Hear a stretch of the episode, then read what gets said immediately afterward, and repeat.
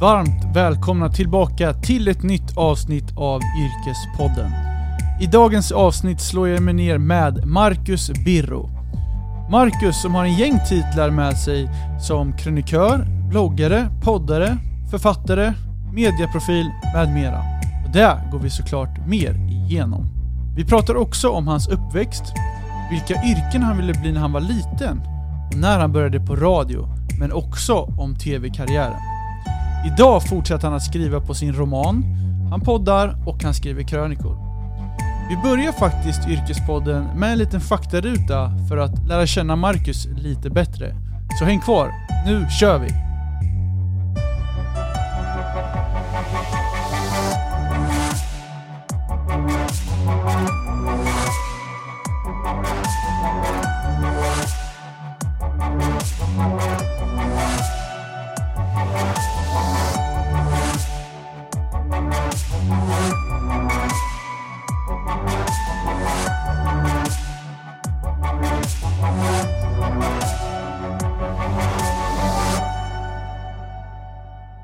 Ja men vad fan, vi, vi hoppar väl in i det direkt då? Tycker jag. Ja, Vi fick till det till slut. Ja, kan vi säga till dem. Vi har, hållit på sedan i februari va? ja det är skönt att ändå få igång det. Så eh, nu kör vi. Eh, välkommen till Yrkespodden Marcus. Tack så mycket. Hur är läget? Eh, det är bra, det är bra. Det är kallt ute idag, men annars är det bra. Härligt, härligt. Du, det händer rätt mycket i livet just nu. Det är poddar, det är krönikor, det är journalist, det är ÖSK. Berätta Mm. lite, hur, hur, hur mycket har du egentligen? Eh, ja, men inte för, alltså för lite egentligen. Vi är ju poddstudio Allsvenskan om fotboll. Skriver lite, en roman där jag spränger Västerbron bland annat i Stockholm, vilket är jättekul att göra i romanform vill jag säga. Eh, och sen så jobbar jag för Örebro Sportklubb eh, ett tag till så får vi se hur, hur det blir med det. Jag har ju varit det hela säsongen. I år skulle varit där bara en kort tid men har fått den stora äran att vara där under hela säsongen och det har varit fantastiskt roligt. Eh, Och sen, eh, ja men sen är det lite grejer på gång sådär. mm, Som inte riktigt ligger i linje med vad jag har gjort innan. Men det är inte riktigt klart så vi får se. Men, ja men bra grejer tycker jag. På en bra plats. Vi får hålla utkik helt enkelt. Exakt. Men du, vet du vad jag tänkte vi skulle börja med? Eftersom ni kör en faktaruta i eh, Studio Allsvenskan Ja. så kör vi såklart en faktaruta med, med dig. Äntligen. Då så, eh, ålder då? Ja, 72 är jag född. Då är du 47 va? 47. Du som är ekonom, du kan siffror. ja, 47. Eh, familj då? Eh, gift och fast särbo är vi, men vi är gifta. Och sen har jag två barn sen tidigare och min fru har två barn sen tidigare. Och en utbildning då? Nej, det har jag ingen. Gymnasiet kanske? Gymnasieutbildning har jag, absolut. Gymnasiet. Och sen pluggar jag 20-30 poäng religion på universitetet efteråt. Okej. Eh, vart bor du då? I Stockholm. Lön? Är just nu sen två månader inte en spänn. Jag tar inte ut en krona i lön eftersom mitt bolag är i kris. Så jag försöker rädda bolaget genom att inte ta ut en lön och den, den inkomst jag får in där ska gå till att försöka rädda bolaget. Så det är tufft. Hobby då? Hobby, vad är det så här, vad är det liksom? Krukväxter, golf och sånt. Ja men något sånt. Nej. Ingen hobby? Nej, jag har ingen hobby. Jag, le, jag jobbar, min, jag jobb, fotboll älskar jag ju, men det jobbar jag ju med så att jag har ju lyxen att få daglig basis ägna mig åt det som andra kanske kan liksom lägga sin fritid på. Det får jag ju göra i vardagen. Liksom. Just det. Du, eh, vad lägger du pengar på då? Jag har ju inga pengar nu. Jag, jag, jag lever på liksom krediter, lån och tidigare swish. Det får jag inte heller längre. Men Om du hade pengar, vad skulle du lägga det på då? Jag är ju i Italien och reser. Just det. Vilka språk talar du då? Svenskar och engelska och lite italienska. Eh, vad var ditt drömyrke när du var liten? Jag hade tre fotbollsproffs, rockstjärna och författare. Och jag blev författare. Hur kommer det sig, hur gick det med fotbollsproffset? då? Ah, jag var medelmåttig. Jag spelade pojk-SM med Gais och var så halvdålig. Eller jag var liksom sämst av dem något bättre i fotboll. Men eh, skrivandet gick ju väldigt mycket bättre så jag fattade ju att det var det jag skulle ägna mig åt. Rockstjärna då? Du sa det? Ja, men vi har sjungit ett band som hette The Christer Petterssons. Ja, och vi var jättedåliga. Men eh, vi var snygga i skinnbrallor så vi, vi utnyttjade det. Så hade vi lite rökmaskin och jävla gitarr där som vi körde några låtar på. Bedrövligt. Men jag har turnerat med rockstjärnor. Eh, Wayne Hussey som spelar i Sisters of Mercy och The Mission, gammal band från 80-talet. Vi turnerade, gjorde en skiva ihop och jag har fått skriva en bok om Imperiet, Thåströms gamla grupp där. Så jag har rört mig lite i de kretsarna ändå. Men nej, en rockstjärna blev jag aldrig med. Häftigt ändå. Ja. Du, eh, favoriträtt att äta då? Allt italienskt. Bara det italienskt är det gott. i stort sett.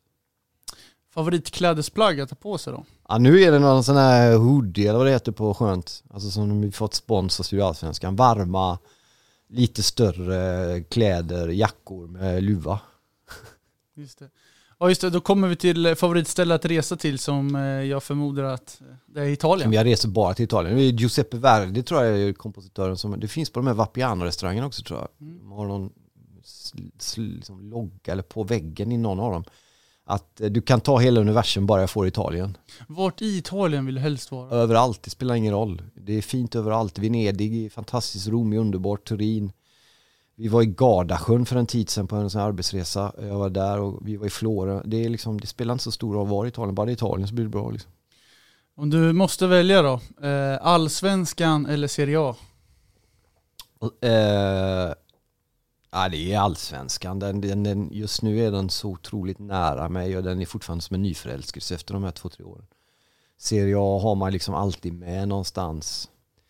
Men ehm, det som är så fint nu är ju de så kallade två, tre skärmarna som vi kallar det, va? när man ser båda. Man kan ju se båda om de spelar samtidigt. Liksom.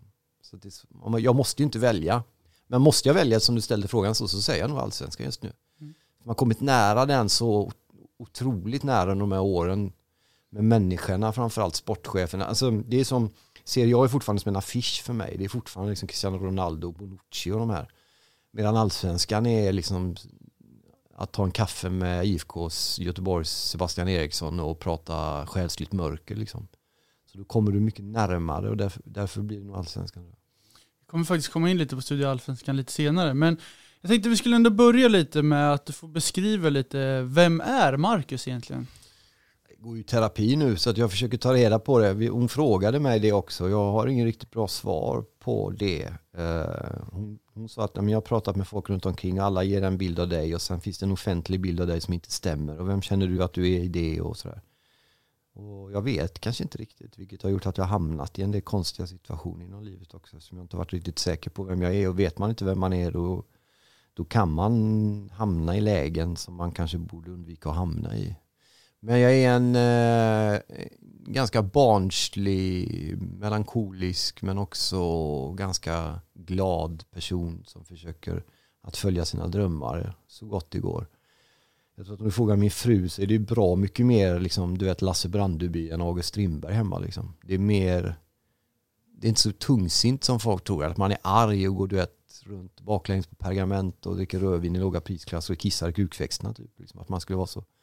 Den bilden stämmer inte riktigt. Men jag håller väl på att ta reda på vem man är. Det är en bra start i alla fall. Ja, exakt. Den har pågått länge den starten. Men Men du, om vi backar bandet igen då, vart är du uppväxt? jag är uppväxt i Angered utanför Göteborg, en förort där.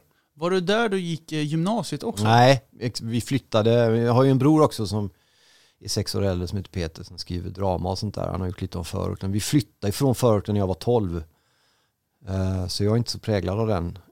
Och då flyttade vi in till centrala Göteborg. Och Jag gick på Schillerska gymnasiet heter det som var LOE. eh, eh, Ja, men en sån riktig anrik fin gammal skolbyggnad du vet med såna här små riktigt stort tegel, sådär eldfärgat tegel. Eh, konstnärlig inriktning på den skolan. Så där gick jag och det var fantastiskt. Det var väldigt, väldigt bra år i mitt liv. Framförallt de två sista av de där tre på gymnasiet. Mm. Så du skulle ändå sammanfatta gymnasietiden väldigt bra? Ja, det var en av de bästa tiderna i mitt liv. Okay. Det var, och det gick i Vasastan, det är Håkan Hellström-land där inne, alltså inne i mitt centrala stan. Jättebra, framförallt de andra åren när man började, de två sista åren, när man fick, det fanns stora möjligheter att göra en massa konstnärliga grejer, satte upp sina egna monologer, vi hade poesiföreläsningar, vi hade rockkonserter, vi ordnade massa saker, det var väldigt fritt och man fick eh, apropå det där vem man då möjligen kanske har tappat bort vem man är, då var det ganska tydligt vem man var och vem man ville vara och det gick att bli där man ville vara där. Ja, det var bra år. Visste du vad du, skulle, vad du ville bli när du gick i gymnasiet? Ja, det var de två åren som det kom. Då upptäckte jag också att jag var bra på att skriva. Det hade jag i sig upptäckt innan, att jag var bra på att skriva. Men då, då började jag förstå att det var någonting jag skulle ägna mig åt mer. eh, Jag kommer ihåg också innan jag skulle ta studenten så sa min svensklärare att du kommer aldrig bli författare sån för du är alldeles för burdus. Och det hade hon ju rätt i, men jag blev författare ändå. Och då det, kan man ju fråga sig om det finns några författare som inte är burdusa. Men det var då jag började, jag upptäckte, jag skrev någon monolog som någon tyckte var bra, som jag läste upp inför hela skolan i någon aula. Och, och jag kände att här, fan, här, är, här finns någonting. Liksom. Det här kan jag bli bra på om jag fortsätter. Häftigt. Men du, sen när, du var ju lite inne på det här, när studenten kommer, då är det ju lite tankar där man, vissa jobbar, vissa reser. Vad gjorde du efter studenten? Söp. Nej men jag gick in i 91 var det, då var jag ju vad är- vad var jag då? 18-19 är man? Eh, nej, då visste jag, jag, jag, jag ville bli, jag fattade ju då att jag inte skulle bli rockstjärna, fotbollsproffs hade jag lagt ner för länge sedan, men författare och poet. Eh, och då skrev, jag började väl skriva väldigt mycket under den tiden. Sen festa och vi ordnade teaterföreställningar och kulturgrejer i Göteborg, så underground-grejer och gick runt och var dryga mest. Liksom, som Mm. man är när man är ung med sitt eget. Vi skrev våra efternamn på tipp, med Tippex på skinnjackan och såna grejer. För att visa vilka vi var. Folk sket ju i det. De hade ingen jävla aning vilka vi var liksom. Men eh, sen gav jag ut min första bok redan året efter jag tog studenten. När Jaha. jag var 20-92. Så den kom ju tidigt och då fick jag ett kvitto på att fan jag kan det här liksom. Så det gick snabbt då liksom. Du får rätta mig om jag har fel nu, men eh, började du då jobba på radio eh, efter studenten? Nej, jag började, ja, det, var ett tag senare. Jag började på Sveriges Radio 90, vi åkte på någon utbildning 96 eller något sånt där. Så jag hade debuterat som poet redan. Men ehm, det var ju en sån där grej där de tvingade in en på, för till slut så var ju, man gick ju på SOS, och, ja, men som man lever när man är ung och vill bli poet, det går inte att försörja sig på liksom. Eh, och jag ville inte ha några jävla jobb heller. Liksom. Jag tyckte jobb var jag...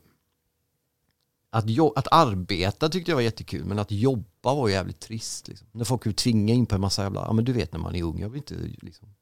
Det kan man ju tycka en massa om nu, men, men folk får vilka uppfattningar de vill om det. Men då var det ju att man ville bara driva, man ville ju gå runt och dricka öl och ragga tjejer och, och skriva dikter helt enkelt. Liksom. Det var ju vad det handlade om. Men då tvingade de in en till slut på olika åtgärder och sådär. De fick in en på massa, du måste göra det här för att få ditt bidrag och sånt där. Och det fick man göra. Och då halkade jag in på, för jag är italiensk medborgare, och då sökte de utländska medborgare till Sveriges Radio av någon anledning. Mhm. Och då kom jag in på den grejen. Så då började jag på Sveriges Radio. Det var 96 tror jag. Var det då du startade det här programmet med Frank i P3? Eller? Ja, vi, vi, det startades 99 sen. Så då hade det gått lite tid. Jag var med i något program som heter Bossa Nova på P3. Med Klara Simmergren och Anna Mannheimer och några till. Och sen, sen gick det lite tid och sen upptäckte de väl att det fanns något där och då fick vi vara kvar och då startade vi Frank i P3 i januari 99. Du kan väl beskriva lite för lyssnarna vad, vad det programmet var? Ja, det var ju en katastrof i början. Vi, vi hade någon föreställning om att jag ville prata Thåström och Marcel Proust och jag ville inte tala, jag var ju då 26-27 och de vi skulle vända oss till var väl mellan så här 16 och 25 eller något sånt där. Och jag sa direkt, jag vill inte att vi ska låta som att vi vänder oss till folk som är 16 och 25 utan vi pratar som om att vi är de snart 30-åringar vi var då liksom.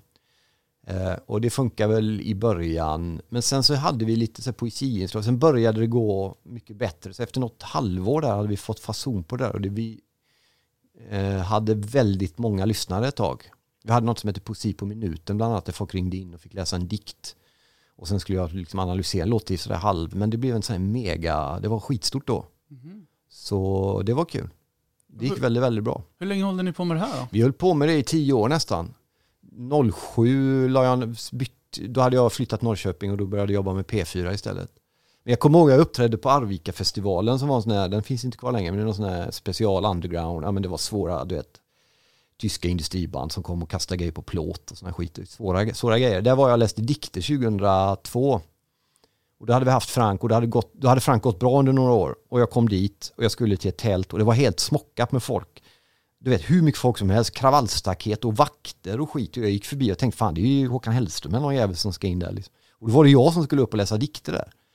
De hade kommit dit för min skull och då förstod jag ju att det här jävla radioprogrammet hade haft impact. Liksom. De här tre åren när man bara jobbar, jobbar, jobbar där.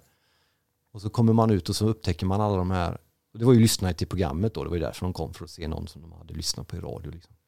Inte för att jag läste så väldigt mycket bra dikter men då fattade jag vilket genomslag det hade fått. Men var det nervöst att börja och jobba på radio? Det är ändå ganska offentligt jobb. liksom. Första dagen var fruktansvärd kommer jag ihåg.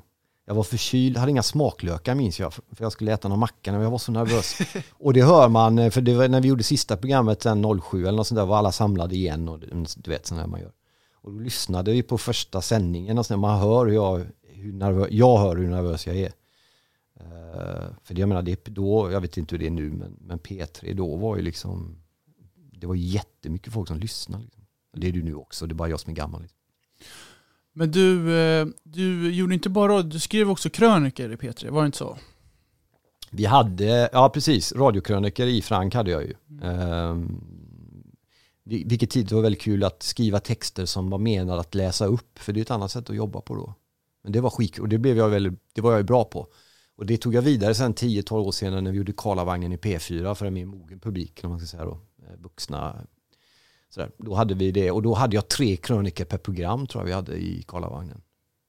Och vilket också var väldigt uppskattat. Så det, var, det är ett jävligt bra sätt att, att nå människor med i radiokrönikor. Hur hittar du liksom inspiration till att skriva de här krönikorna? Vad, vad Kärlek, omständigheter, musik, poesi, konst. Ibland hade vi olika, när det gäller Karlavagnen som var mellan 07 och 11 tror jag jag jobbade där. Då hade vi ju varje fredagkväll hade vi, då hade vi ju ämnen varje liksom, program. Då skrev man ju lite på om det var sorg, saknad, lycka, resor eller vad det är. Då hade du ämnet klart redan, så det var ju bara att skriva. Skriva är ju inget svårt. Liksom. Men eh, om vi hoppar lite därifrån radio till just tv. För du Mm. kom ju in där i, i tv och gjorde en tv-karriär. Var, det- var det genom radion? Eller hur, hur kom du i kontakt med den liksom branschen? Tv började egentligen tidigt redan. 92 hade vi som sagt gett ut en bok, jag och min brorsa ihop. Eh, det var två böcker i en volym och då ringde de från TV3 en jävla kväll och undrade vad vi var, kom ihåg. Det fanns inga mobiler på den tiden och vi hade inga telefoner för de var avstängda. Vi hade inte betalt räkningar och skit så de fick ringa våra polare där vi låg och sov, sov eller vad vi gjorde. Då fick vi vara med i Robert Aschberg hade ett program på TV3 då som hette Ikväll Robert Aschberg som var ja men du vet David Letterman light liksom. Men det var väldigt många tittare på den tiden och då, då fick vi flyga upp dit och vara med i tv och då, det var ju liksom som att vara, det var ju som att komma till en annan planet. Dels komma från Göteborg till Stockholm, kändis, riktiga kändisar. Jag kommer ihåg Börje Salming var med i samma program liksom. Och få vara med i tv, på den tiden var ju tv, låter som det är hundra år sedan men det är det ju nästan. Då var det ju stort att vara med i tv. Alla snackade ju om Robert Aschbergs program. Och såg ni de där två som var halvpackade och läste dikter i skinnjacka. Liksom. Så då hade jag gjort lite tv. Men sen, eh, det var nog att jag, jag vet inte om det var lite radio innan kanske. Men sen började jag ju på Kvällsöppet som sidekick Lennart Ekdal där, 07 eller något sånt där. Och det var ju rätt långt efter det. Men det funkade ju väldigt bra. Så det var, det, det var också kul. Men eh, när du var med där i första programmet i tv, var det då du liksom fattade tycke för att ah, okej, det här är någonting som jag verkligen vill jobba med? Eller hur, hur, tänk, hur gick tankarna? Nej, då var det mer att det var bara så jävla kul att få bli känd, ärligt talat. Alltså gå runt i skinnjacka och kajal och tajta brallor och Dr. Martens kängor. och jag minns första gången jag var med i tv där, då hade vi, de hade ju gratis öl där för att folk skulle bli, det var en fredagkväll, vi hade flygit upp, att få flyga till Stockholm är ju liksom, vi kände ju som att vi var The Clash när vi satte oss i taxin på Arlanda till tv. Det var ju helt overkligt liksom. Vi hade gett ut en diktsamling som ingen hade begripit sig på. Plötsligt skulle vi stå i TV3 i direktsändning och läsa varsin dikt då, våra egna i tv liksom. Och vi visste att alla som vi både kände, hatade oss och älskade oss, om det nu gjorde, fanns några sådana i Göteborg, då alla skulle ju se det där. Alla skulle bli jättearga, avundsjuka, vad det nu blev. Det, det var så stort liksom. Eh, så jag kommer ihåg, vi drack där och jag skulle, man- då är det en liten promenad där, de spelas in i någon hangar i tv-huset, då går man ju en bit och publiken sitter på någon läktare på den tiden och applåderar, så kommer man, och jag går ju fel, jag, jag är lite brusad, jag går till höger och är på väg bort genom kulisserna liksom. Så det var min första medverkan i tv. Jag hittade ens inte i soffan, du vet. Men så då fanns inga tankar på att man skulle jobba med det, utan det var ju bara liksom, fan vad stort det här är, nu är vi här liksom. Mm, häftigt. Du, ett tv-program som plingar till i mitt huvud när jag tänker på dig, det är ju eh, TV4s eh, Club Calcio. Ja, det var jag- fint. Ja, det var ju, det var du, det var Ekvall, det var Husfeldt, Martin Åslund, var det någon mer? än, Simon Bank, Aftonbladet var där. Hur kom egentligen den idén? Thomas Nordahl. Det var Emir som är på Discovery nu tror jag som frågade om, eller som älskade italiensk fotboll TV4 och tyckte att vi skulle ha ett magasin om det.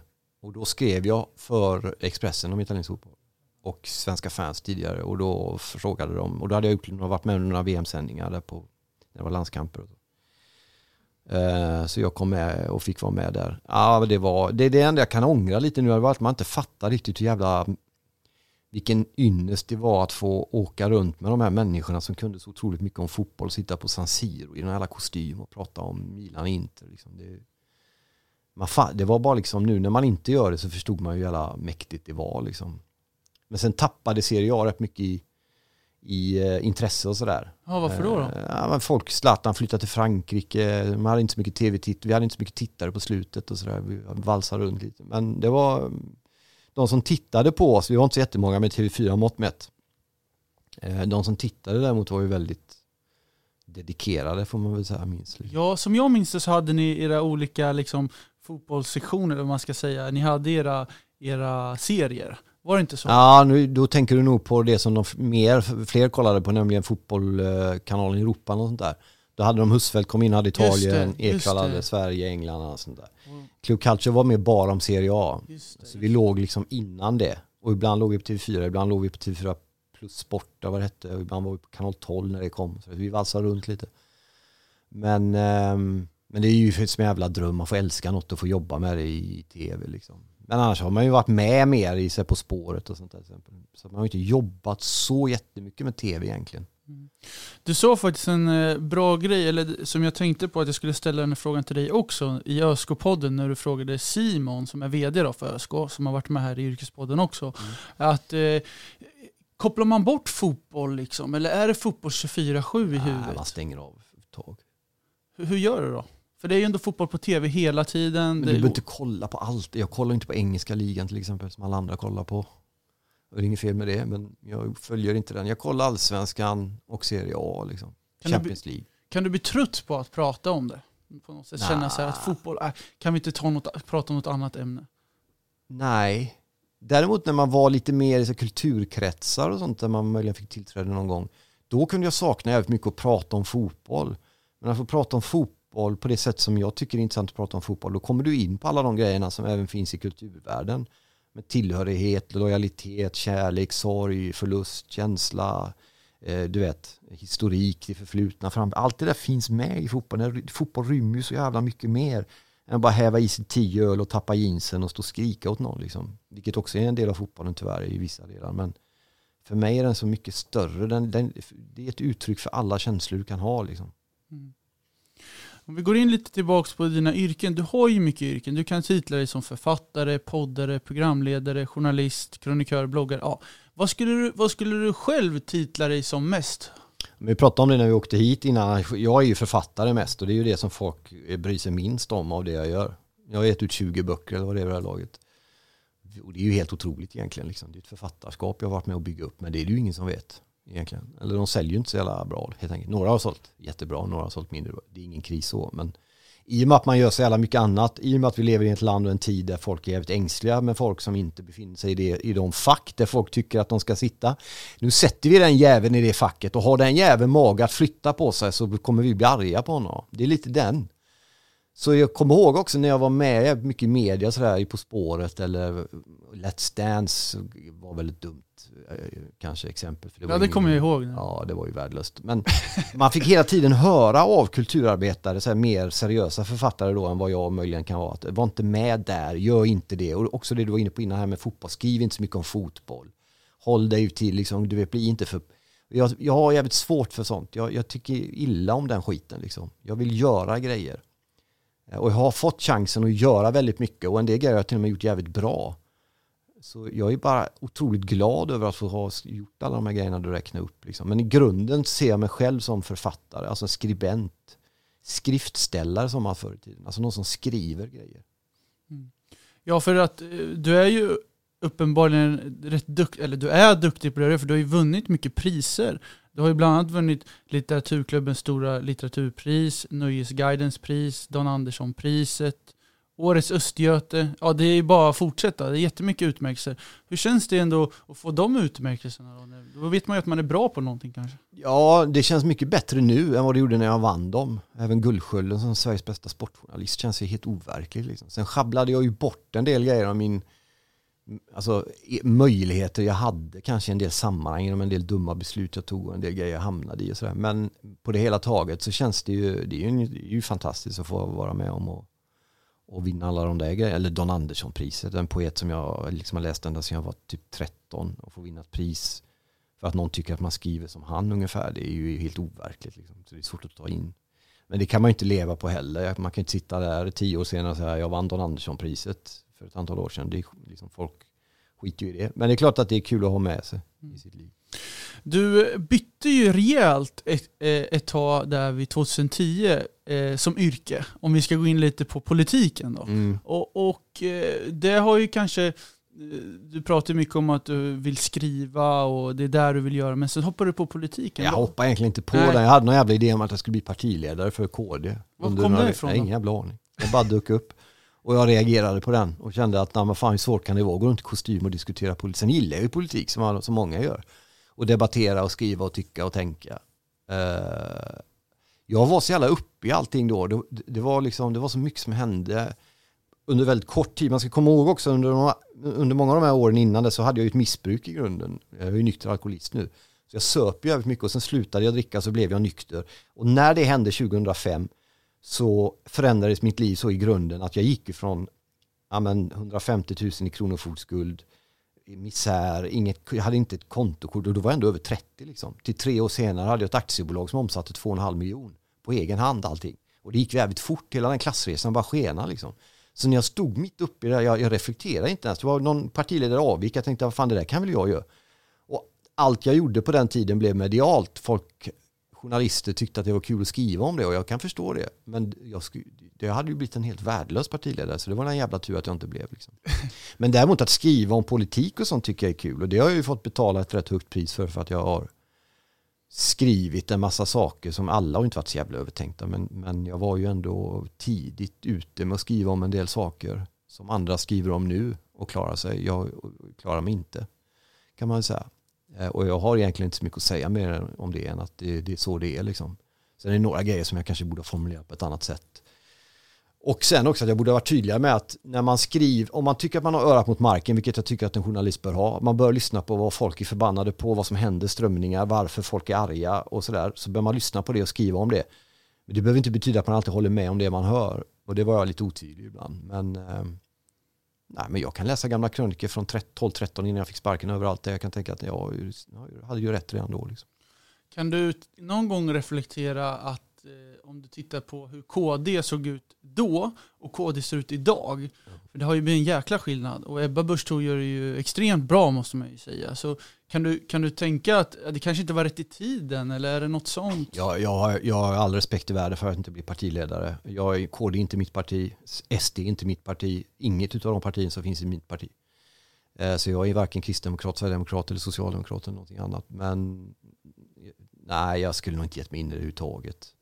Men jag kan, se, jag kan ju se att eh, jag var bland de första, åtminstone i kvällstidningar, med att skriva på ett visst sätt om vissa saker och våga ta upp känsliga och svåra saker. Om du kollar krönikörer nu för tiden så är det ju ungefär samma jävla, det är liksom, man vet ungefär vad de tycker och de tycker ungefär samma och de pratar om sin jävla värdegrund men i själva verket pissar de på alla som är olika på riktigt. Liksom. Så är det. Du, om vi går in lite på jobb idag eh, så är ju ändå sociala medier ett, ett stort eh, forum där du jobbar även med podd och även med krönikörer.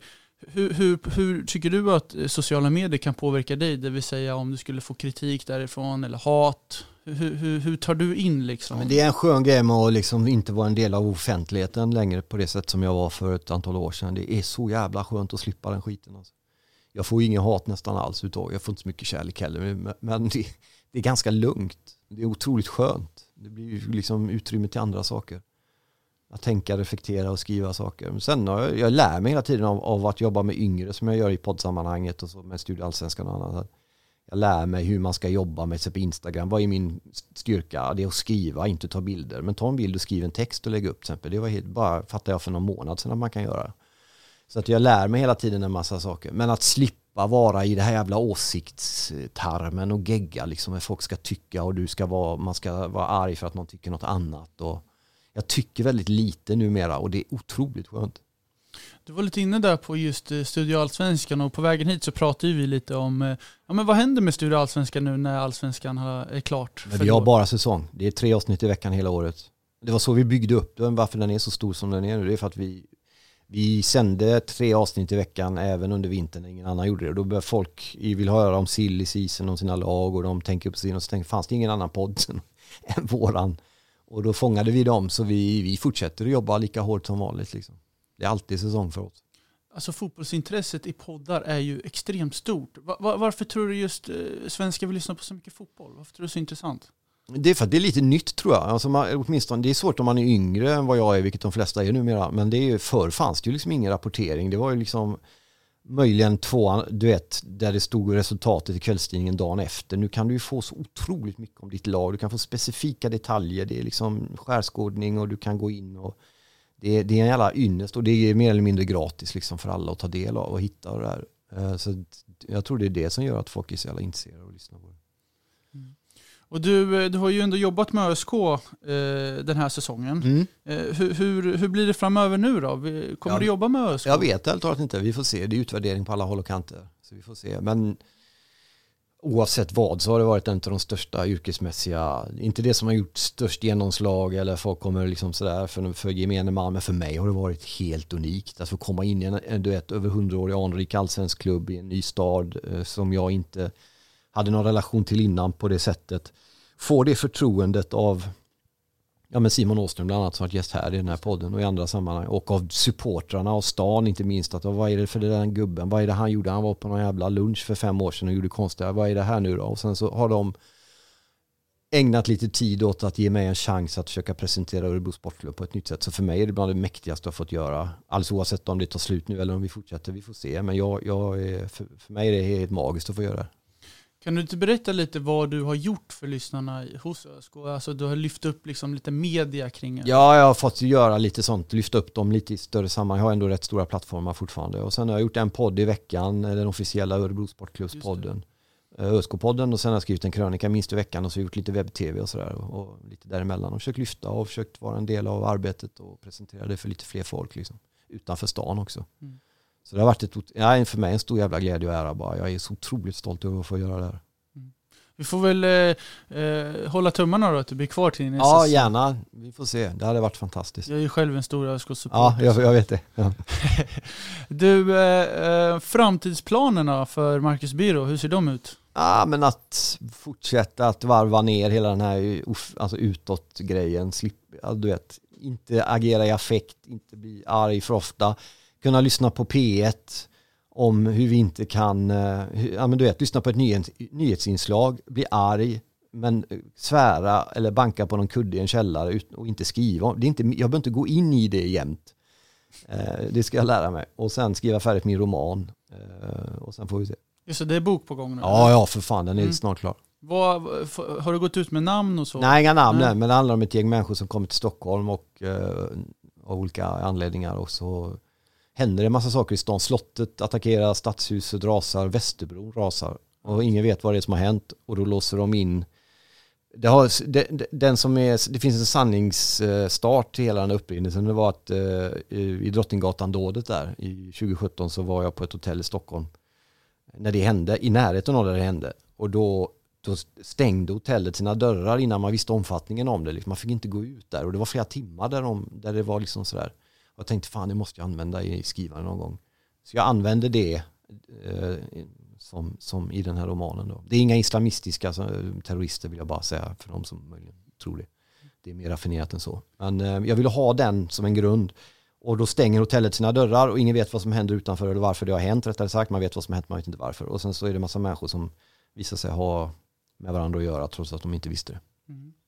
Låter spännande. Ja, när, när tror du man kommer Någon få... gång nästa år hoppas jag höst antagligen. Det tar sån jävla tid allting med böcker. 2020 ja. Jag har själv aldrig skrivit en bok men det måste vara fruktansvärt. Alltså, det tar tid. Ja, det tar tid. Framförallt efter man har skrivit den tills den kommer ut så ska det planeras och hållas på. Liksom. Har du något förlag du jobbar med? Eller? Ja, jag har jobbat tidigare med Blad by Blad heter de. En Annika där. Vi får se hur det blir med den. Men ut kommer den. Mm, snyggt.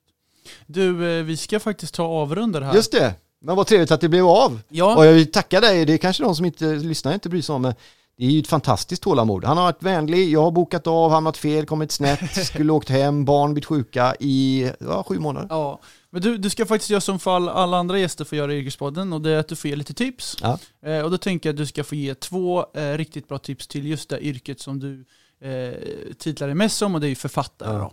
Så om du skulle ge ett, eh, alltså två tips då. Ett första tips hur man lyckas med att bli författare. Vad skulle du säga då? Ha ingen B-plan. Ha ingen plan B. För då kommer, du, då kommer du hamna i plan B. Bestäm dig för att jag ska bli författare. No matter what, vad än någon annan säger eller inte säger. Ge dig fan på det. Snyggt. Och ett sista avslutande tips, vad skulle du säga då? Läs mycket, skriv mycket, våga låta någon annan läsa det du skriver. Det blir fler än ett. Men det är ändå liksom på samma plan halva typ. Två superbra tips av Marcus Birro i Yrkespodden. Du, eh, återigen, tack så jättemycket Ja, för att du var med. Tack för tålamodet att jag fick komma. Det var jättetrevligt. Tack så jättemycket. säger vi hej då. Hej hörni, Jens här från Yrkespodden. Hoppas ni tycker om podcasten och se till att prenumerera på Yrkespodden i din poddapp. Det finns på Spotify, iTunes, Acast, Soundcloud. Ja, ni vet, där alla poddar finns. Jag finns också på LinkedIn, Jens Jangdin, och även på Instagram, där jag också heter Jens Jangdin.